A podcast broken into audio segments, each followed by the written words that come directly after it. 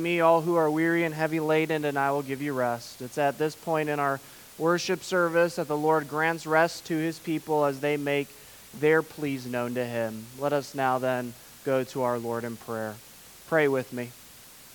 Our Heavenly Father, we thank you, according to your mercy and grace, that you are not a distant God, but you are a close God. And in that closeness, we come, O Lord, as your own children, calling upon you to intercede, O Lord, in our world. Come, O Lord, and work. We pray, O Lord, for our own country. We think today of our local uh, government. We think of the city of Troy, Edwardsville, Collinsville, and the many others that are located around as represented in our congregation here. We pray, O Lord, for those who are in office, uh, those who are mayors, those who are on city councils. We pray, O Lord, that you'd give them wisdom, mercy, and grace as they rule over us. O Lord, we pray that their laws, their jurisdictions would grow and cause the people of our towns to prosper. But we pray, O Lord, that as they rule, O Lord, they would rule in a manner that honors you, that by their laws they would not sin against those who are under them or those within the community, but instead, O Lord, that they would promote righteousness or right living within the towns therein. We pray also, O Lord, for uh, the ministry of the church. We think, O Lord, this morning of the women's ministry as found in Illiana Presbytery. We pray, O Lord, and thank you for this ministry um, for our women, among our women. We pray, O Lord, for Chris Lawler as she is very engaged in this effort. Give her wisdom, grace, and mercy as she seeks to lead this ministry. But we pray, O Lord, that through this ministry, the women of Illiana Presbytery and even the women of our own church would continue to grow in grace and truth, that they would become better women, that they would grow in sanctification and holiness, that in this leadership that they would also lead other women to growing in grace and holiness as well. We pray, O oh Lord, for these various leaders, and we pray that you'd grant them mercy and that you'd bless them with the fruits of their labor. We also pray, O oh Lord, for those who are lost. We think of those who are lost in North America. Let's think of those lost in Canada or Mexico, as well as our own country here and in Central America as well. We pray, O oh Lord, that you would continue to raise up gospel ministers to go out through the far reaches of this continent and we pray, O oh Lord, that through their work that there would be great conversion within our own side of the world. We pray, O oh Lord, for the lost in Canada. And there are many, O oh Lord, PCA churches, but not enough. And so we pray, O Lord, that you would perhaps, if you would tarry, if you would work and plant many gospel believing, even Presbyterian churches there in Canada. We know that it is a difficult soil there. And so we pray, O Lord, that you would use the tenderness and the courage found within the gospel for those who believe in the Lord Jesus Christ to preach the gospel well and regularly. We pray, O Lord, for the same end in our own country, though the, the ground may be more fertile than there in Canada in many respects. We pray, O Lord, for revival within our land. We pray, O Lord, for a church that would tether itself to not only your scriptures, O Lord, but to you. We pray, O oh Lord, that the waywardness that we often see within American Christianity would subside and that there would be a, a devotion, that there would be a greater devotion, O oh Lord, to you your, and your work.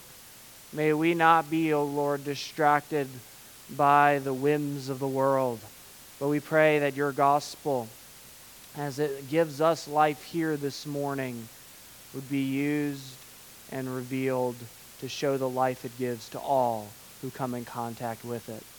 We pray also, O Lord, for our own congregation in that regard, that you would stir within us the love of the Lord Jesus Christ, that we would learn the steadfast love of the Lord and use that love and wield it in such a way that permeates love in all of our relationships. We pray, O oh Lord, that we can learn as a people to better love you as our God to love the Lord our God with all our heart, soul, mind, and strength, but also, O Lord, to love our neighbor as ourselves, our neighbor's found, O Lord, within our own household, within our children, within our parents, within our spouses. May we be a people that exhibit the love of Christ in our own homes. But also, O Lord, with those who are truly neighbors to us, for those who are outside our homes, those whom we come in contact with regularly, may we have a temperament of love. May we grow, O oh Lord, in this grace. May you give us this virtue in such a way that we can see its fruit in all of our lives. We continue in that same, that same vein of love to pray for Joanne Ostendorf as she'll have skin grafts done here soon. We pray, O oh Lord, that they would take well, that you would continue to keep her spirits cheerful and joyful in the Lord Jesus Christ. But, O oh Lord, raise up among us saints to care for her well and to minister to her even as she continues to heal. We pray, O oh Lord, that this is the last surgery and that through this surgery, Joanne would heal and heal quickly. Give her strength. Give her mercy. And stir our heart to call upon you now as you stir ours in like manner. We pray all of this in Jesus' holy name. Amen. I invite you to turn with me to Luke chapter 1. We'll be picking up in verse 39. Verse 39.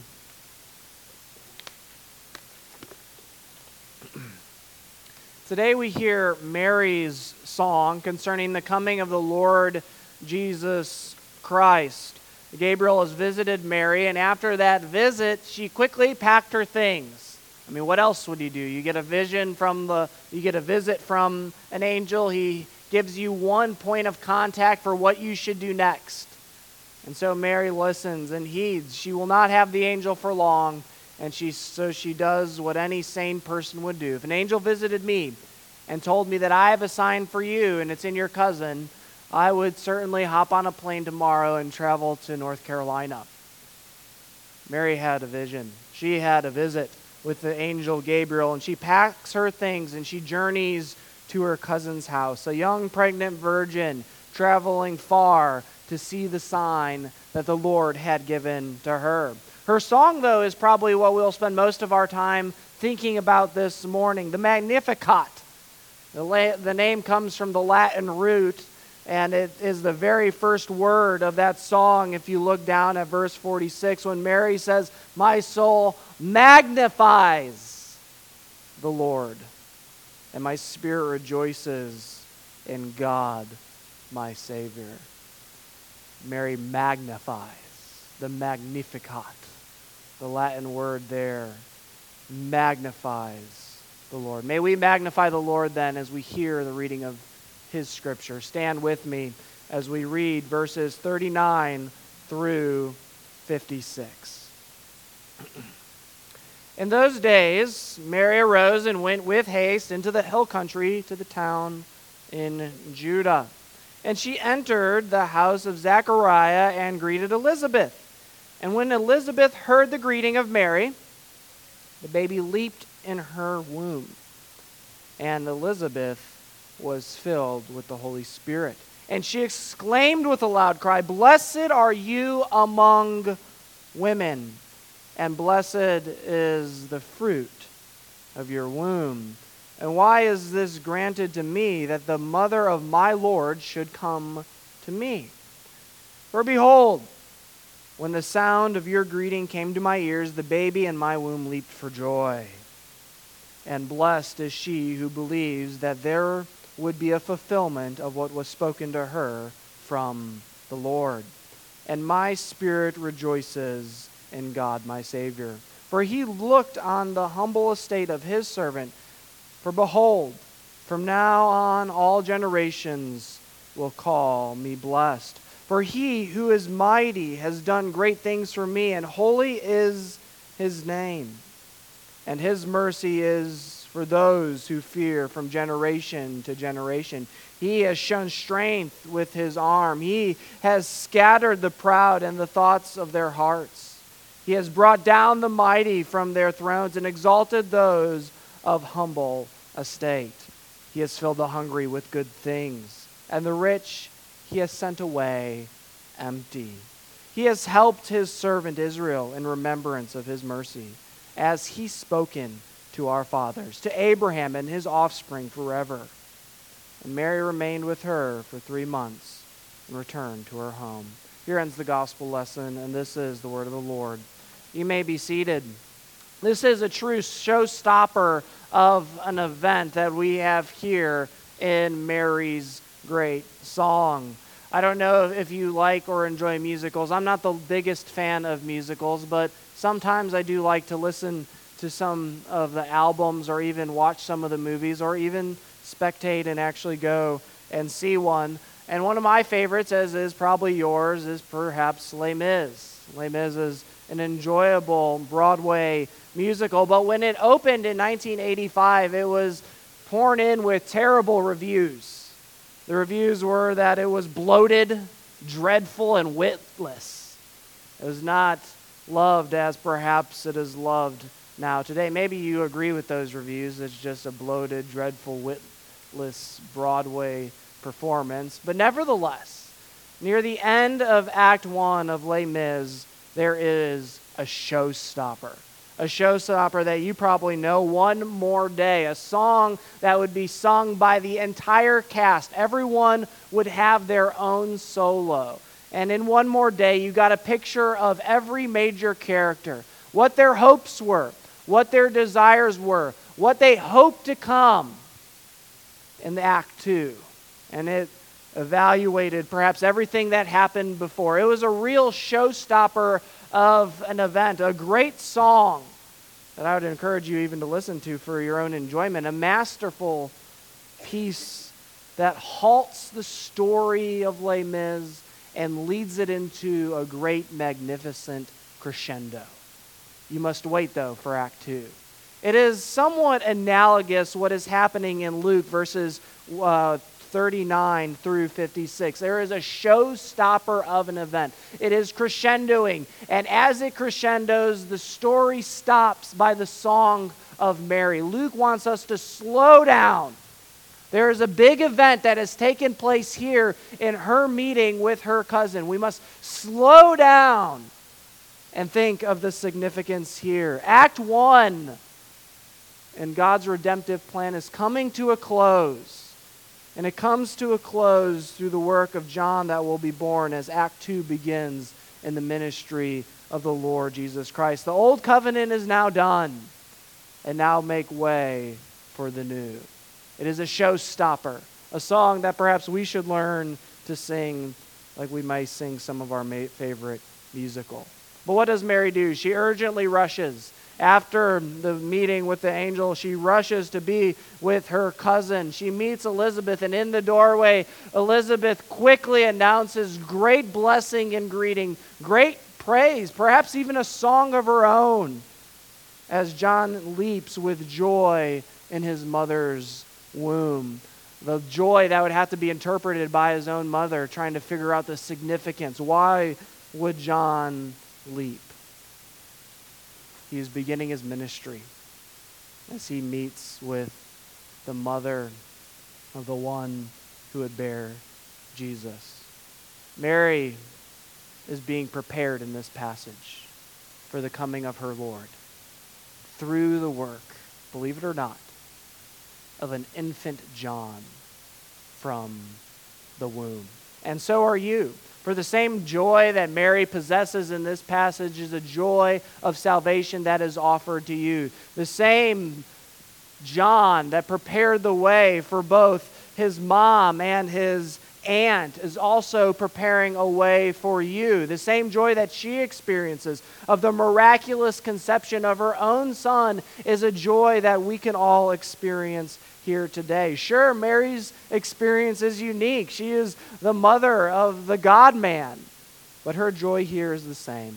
For the same God that would save her in her womb is the God that saves you. And so the miraculous conception should evoke joy in your heart. And there are three reasons in this passage on why. Why should the miraculous conception evoke joy? Well, first, we learn that is because Jesus is Lord. That is the declaration that John makes from the womb is that Jesus is Lord. As Mary makes haste to her cousin, she does so eagerly. You see in your own Bibles as you look down, it says that she made haste, but there's more to that. It, she eagerly goes after the sign that the Lord had given to her. She goes with fervor. She goes with earnest commitment. She desires to see what the Lord had prepared for her. She is pregnant, yes. She is in such an early state, there is no symptoms that would communicate so. She wanted to see the sign. If Mary was indeed pregnant, or if Elizabeth was indeed pregnant, perhaps so am I. And so, Mary, what does she do? She travels about 100 miles to see her cousin. She was 12 or 13 at the time. She, we have no information on whether she went with a caravan or with anyone, but know that Judea and Israel was a rugged wasteland, a Mad Max sort of affair of experience.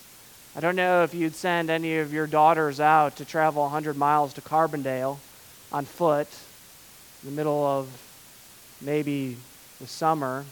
It seems almost perplexing from the modern lens. How and why would Mary make such travel? But she is undeterred. She fears not.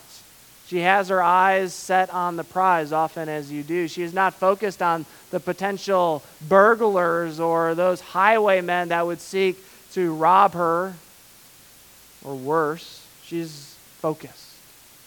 She fears not as she goes to meet with her cousin. Imagine the, the, the affair of that sight to sight eye contact for the first time. Two women touched by God one is a senior citizen and is with baby, six month pregnant, starting to show, of course, a true geriatric pregnancy if there ever was one. And then a 13 year old pregnant virgin in wonderment as she sees Elizabeth's baby bump. Her first thoughts, I could imagine nonetheless, that it must be true for me as well. That is, what, that is how this exchange starts. By the very sign of grace that God has given to Elizabeth and now to Mary, she sees that it is true. She is pregnant. A poet, uh, Shaw, describes the encounter in his poetic work like this Framed in light, Mary sings through the doorway. Elizabeth's six month joy jumps, a palpable, a palpable greeting a hidden first encounter between a son and the son. A great and wonderful meeting. But what does this meeting do? It begins almost imminently in verse 41. When Elizabeth heard the greeting of Mary, the baby leaped in her womb, and Elizabeth was filled with the Holy Spirit, the same Spirit that had condescended and come down to Mary in order to have the the conception, the miraculous conception of the Lord Jesus Christ, now condescends onto Elizabeth. And this work of the Spirit here is to interpret what John has done in the womb. The baby leaps in his mother's womb. And everything to come after, in Elizabeth's own words, is an interpretation of that leaping. Babies leap often uh, in the womb. As you become a father, perhaps you feel the stomach of your wife as she feels the baby jump. Some babies are more active than others. Sometimes we're worried because the baby hasn't moved a lot. But certain experiences, whether they be labor or otherwise, are different types of movement that you feel. Obviously, I have no experiential knowledge of this. But this was different. This leaping was no ordinary leaping in Elizabeth's womb. It was different. They were maybe perhaps as different as contractions are to leaping. It was unique. It was so unique that it demanded an interpretation. This isn't the first time that babies did some tussling in the womb. You remember Jacob and Esau as they fought in the womb, and that was very clearly interpreted by the family of God therein that they would be a tussling group for all their lives. God does interpret what happens in the womb, even if we ourselves think so lowly of infants. The Lord has and does work even with the smallest in the womb. And He works here. He works here by John's leaping to show Mary that the one that she, bear, that she bears is truly the Son of God. The one that he is to lead others to, he now leads Jesus' own mother to. It's quite astonishing. The forerunner begins his ministry far before he's ever even born. He begins his ministry six months in the womb. And he begins his ministry with his own mother and his own aunt. And this is basically what he says as Elizabeth cries out, Blessed are blessed are you among women, and blessed is the fruit of your womb. How does Elizabeth know? How could Elizabeth know? A newly pregnant, virgin, 13 year old girl is before her. How could she know? It's because of John's ministry as it's interpreted through the Spirit to her. Blessed are you among women. I'm, I'm, sure that Elizabeth has gotten cued in at some point. There have been a lot of questions that she would have had to her husband, and I'm sure he tried his best in his mute tongue, probably frustratingly, to communicate what was happening in her life and what was expected to come after. But there's no doubt in our minds that what Elizabeth is saying here is something that is given to her by the Spirit of God. Blessed are you. And, and this blessing is exclaimed because of what the Savior in her womb would do for her. Yes, she is blessed in the sense that she bears the Son of God, but she is even more blessed that the Son of God she bears will be the one that saves her. She'll be, he will be her greater. In verse 43, we see why she is blessed. For the mother of the Lord should come to me. This is the first time in John that Jesus is called the Lord, a Lord that would be greater than Mary, greater than David. The focal point of this passage before the doxological praise of Mary is that one word. How could you, the mother of my Lord, come to me? It's unmistakable. Elizabeth knows who Jesus is before he is born. And she knows because of the son that she carries. It's astonishing. She had a mute husband who could not communicate, at least effectively, and the Spirit ultimately comes to reveal to her the coming Christ. It is a humbling experience. It must have been frustrating in some regard as Zechariah, for the better part of six months, has tried to explain the situation going on, and he has had no bearing of fruit for that. And it takes the work of the Spirit to reveal to Elizabeth what is going on. And in, in such a way that she now knows more than her priest husband who was mute.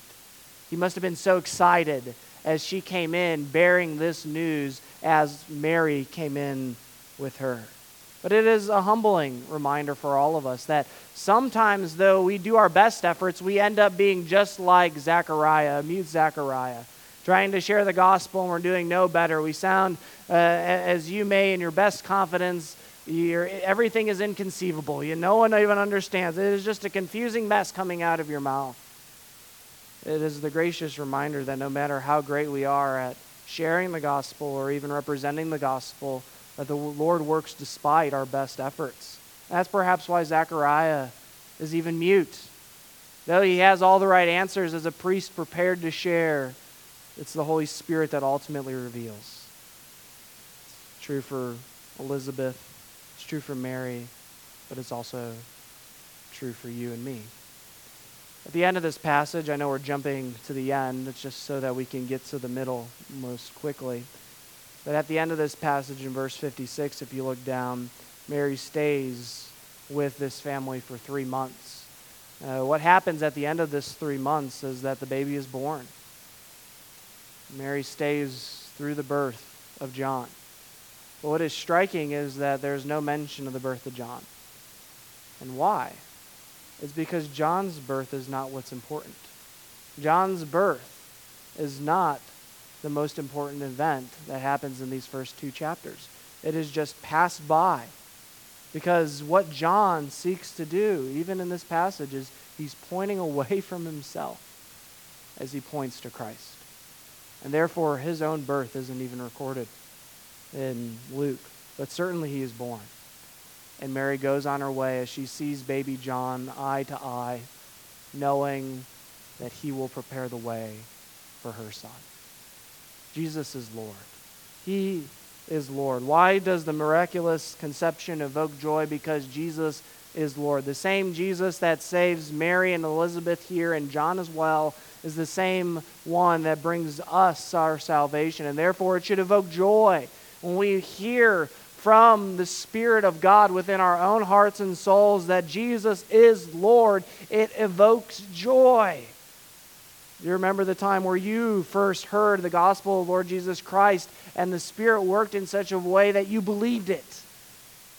It was a joyous occasion in sixth grade when I heard the gospel for the first time. I remember thinking as a sixth grader, I've wasted every moment before. And now I know the Christ that has come. I always felt so disadvantaged as a young believer because it took till sixth grade to learn the gospel of Lord Jesus Christ. I felt like I wasted all my elementary years. It's quite funny now in hindsight as I've doubled in age at least. But when you experience and know the Lord as Jesus, as Lord, it creates joy. It creates joy. When you come into contact with the miraculous conception for the first time, it evokes joy. But not only that, Jesus is Lord, of course, but what does Jesus bring as Lord? That is where Mary wants to slow us down. What does it mean that Jesus is Lord? That is the song that she produces to transition us from Act 1 from the Old Testament to Act 2 found within the New Testament. What does it mean that he is Lord? Well, we see that in her great song. First, we see that she Uh, that Jesus as Lord is one who lifts up the humble. Why should Jesus and his conception create joy? It is because he lifts up the lowly. Verse 46 And Mary said, My soul magnifies the Lord, and my spirit rejoices in God, my Savior. Mary, as we have just read just a few moments ago in the Old Testament, we read Hannah's song. Mary's song almost mirrors it in many ways, but it is even greater. Mary, though she a lowly servant girl of age 13, certainly doesn't know how to read, provides us with rich theology. It's incredible.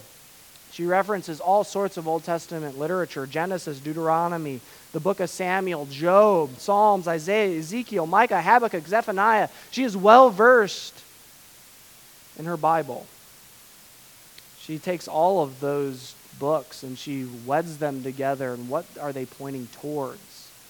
They're pointing towards the Christ to come, and that Christ comes to lift up the humble. He comes to lift up the lowly. We see that she calls on her on the Lord that she in her soul would magnify the Lord. The idea and the image, if you think of a magnification, if you have a, a science set with a little scope that you look in and magnifies what's there. Or perhaps uh, as you're reading your newspaper, you grab the magnifying glass in order to make those words a little larger. That's what my grandfather always did. Always have a magnifying glass in one hand whenever he had a note with words in the other. To magnify it, to make it large. That is what Mary is praying for, that her soul would be made large for the Lord. Make me your whole your lowly servant large. Not for my own sake, but for your sake, so that I may glorify and rejoice in your name. Lift me up, O Lord. I want to know you better so that I can exclaim your greatness to others better. She wanted her capacity to grow. It's kind of like your capacity with coffee. The first time you had it, you may have winced remember my grandma offering it to me when I was a boy, and I would wince. I'd be, oh, this is just so bitter. I can't fathom why anyone would ever drink that magical drink. But as you grow, you understand its efficacy. You understand that, yeah, you may start diluting it at first with creams and sugars, and you may, that's where you've ended. But after you dilute it so long, maybe your appreciation grows to such a place where you just want the, the straight, dark black coffee. It's dark roast, dark coffee injected into me. I need it. I need the miracle of coffee. I, coffee is magnified in my life over my time. I have more ways to brew coffee than some of you have children in this room, except for maybe one family. I will name them. I will not name them. Don't have that many. My heart magnifies coffee now. It has grown. I've grown to appreciate it. I've grown to love it. And I now look for the notes. How is this coffee different than that? That is kind of, in some analogous way, what Mary desires. She desires to grow. She desires for her appreciation to grow in the Lord, that in the Lord magnifying himself in her heart, she would have a greater capacity to enjoy him, and in that capacity, declare his greatness as a lowly servant girl. Verse 48, she recognizes her own lowliness.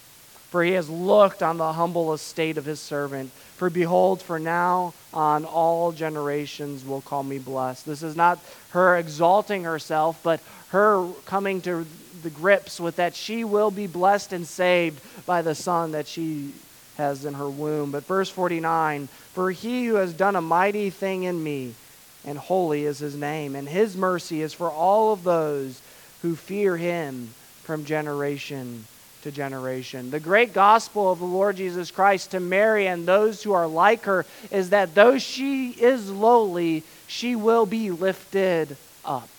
And that is the same promise for every single human being in here who is lowly. Lowly because of your sin, lowly because of your lot in life. He will raise you up. You call upon Him.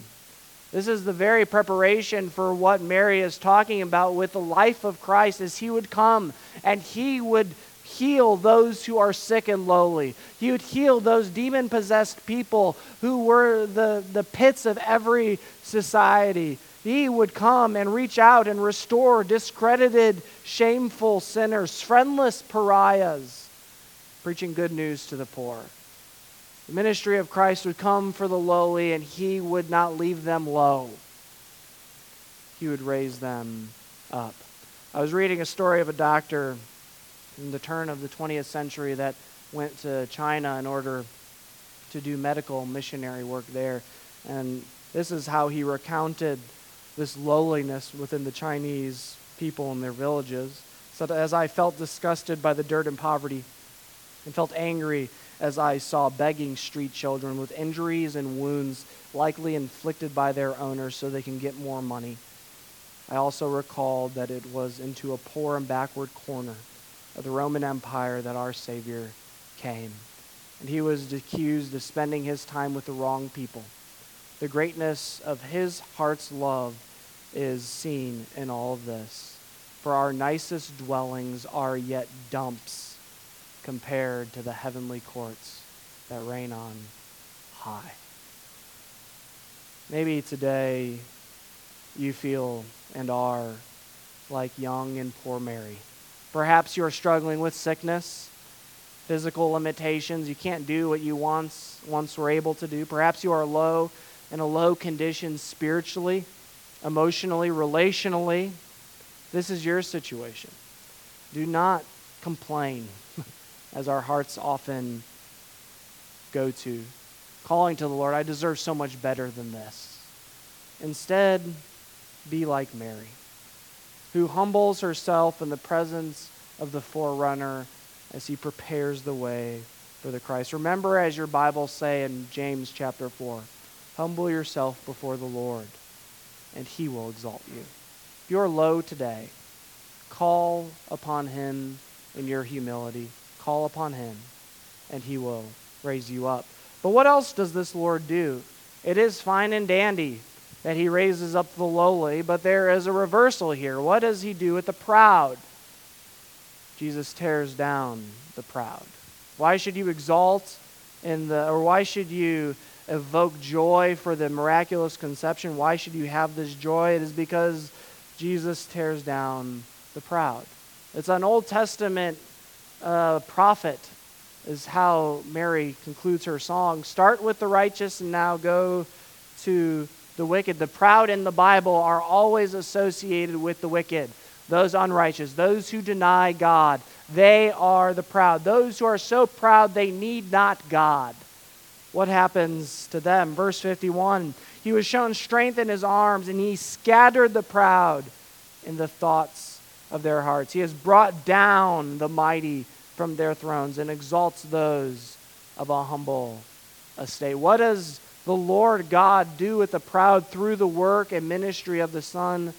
He humbles the proud. He shatters their thrones and he strikes them down. It is why some of the disciples, as the ministry of Jesus takes off, he expects, they expect Jesus to assume the throne in Jerusalem. They expect that he will tear down the Roman Empire. They misunderstand. They have such a small, narrow scope of what the Savior will do. But what will he do? He will crush his enemies. We have um, anthropomorphism here. It's giving human like qualities to something that is not strictly human. We see this in our Disney movies or whatever you watch with cartoons. Every cartoon has some anthropomorphic animal or toy. Uh, it's the what we love. We, we love our Blueys and our shows that are there and like it. We love animals that are like humans. Well, there's an anthropomorphism here. The shown the strength of God's arm. He will use that arm to scatter the proud. This is not a literal sense. This is not trying to communicate to you that the Lord will reach down from the heavens through the clouds and pick Caesar up and throw him in the ocean. That is not the idea conveyed here. He will use, as he has always done, his mighty arm, his great voice to tear down those who are against him. You think of the various examples throughout the Old Testament, whether that be the strength of God's arm as he frees the Israelites from Egypt and drowns Pharaoh's armies as they travel through the sea. You think of the Philistines after David slays Goliath, they scatter they scatter like mice found in a home. Or you think of Nebuchadnezzar, who's brought so low that he eats like a cow in the field, taken from his throne, sent down and down low.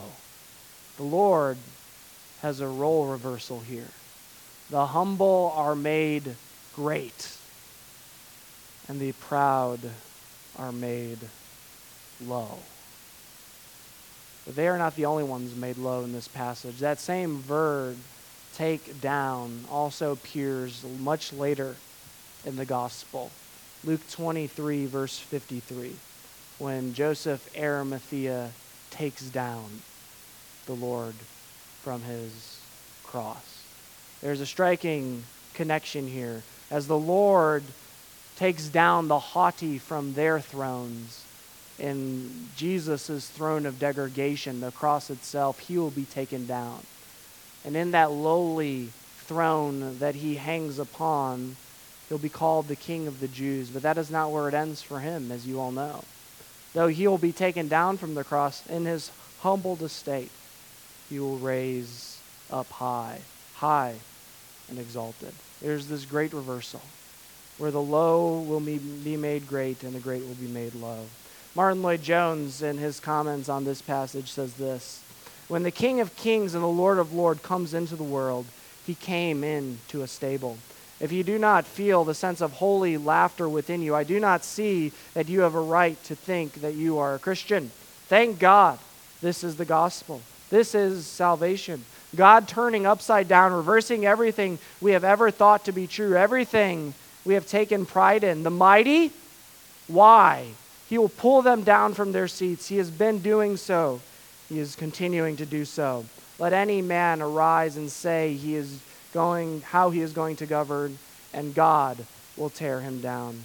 You do not need to be afraid. He will be put down. Every dictator has gone down. They all do. Finally, the devil and all that belongs to him in this world will also perish and be put down. You got to know when Lloyd-Jones is preaching this text, the midst of World War II, as Hitler's reign seems strongest, as he has gallivanted throughout all of Europe, taking everything that he possibly could. Martyn Lloyd-Jones pens this quote The Lord will tear him down. And the Lord did. Hitler and all those who followed with him torn down, torn down with even the angels that had fallen.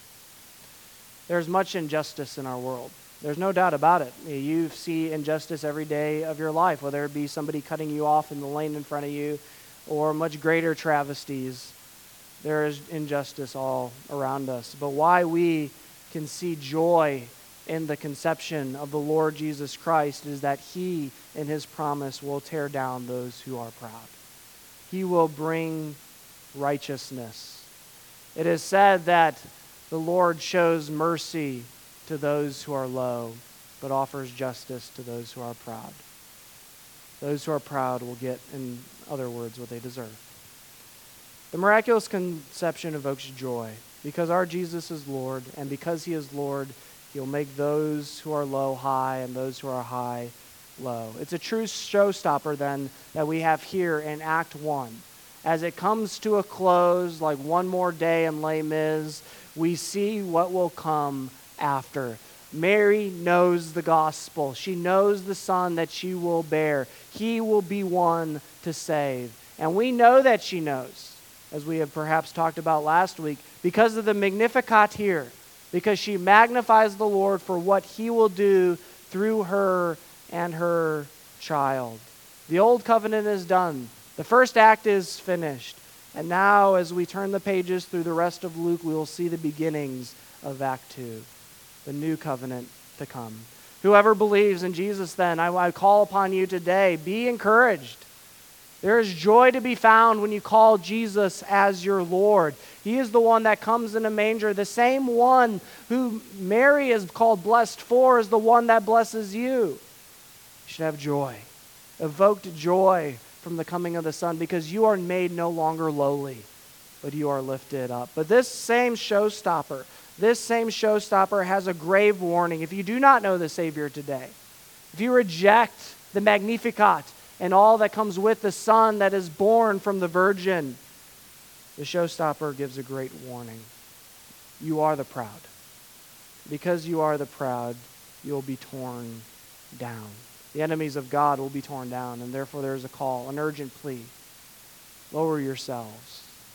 Come down from the throne of the life that you have lived. Lower yourselves today. It's my plea as your pastor to you. Whether you've been a communicant member all your life and realize in the depths of your heart you do not know the Lord, I call upon you today. If you hear his voice, do not harden your heart, but become like the lowly Virgin Mary. 13. Be eyeing it to the sign that would reveal to her her Son. May it be so today that the work of John would be applied to every one of our hearts. Call upon him today in joy and magnify the Lord as Mary did. Let's close in prayer. Our Heavenly Father, we thank you that through the Son we would have life. We call upon him now. We call upon those who perhaps don't know him, that today, if you would soften their hearts, and draw them to Christ Himself. For we, O Lord, desire to magnify you, even in our lowly estate. It's in Jesus' name we pray. Amen.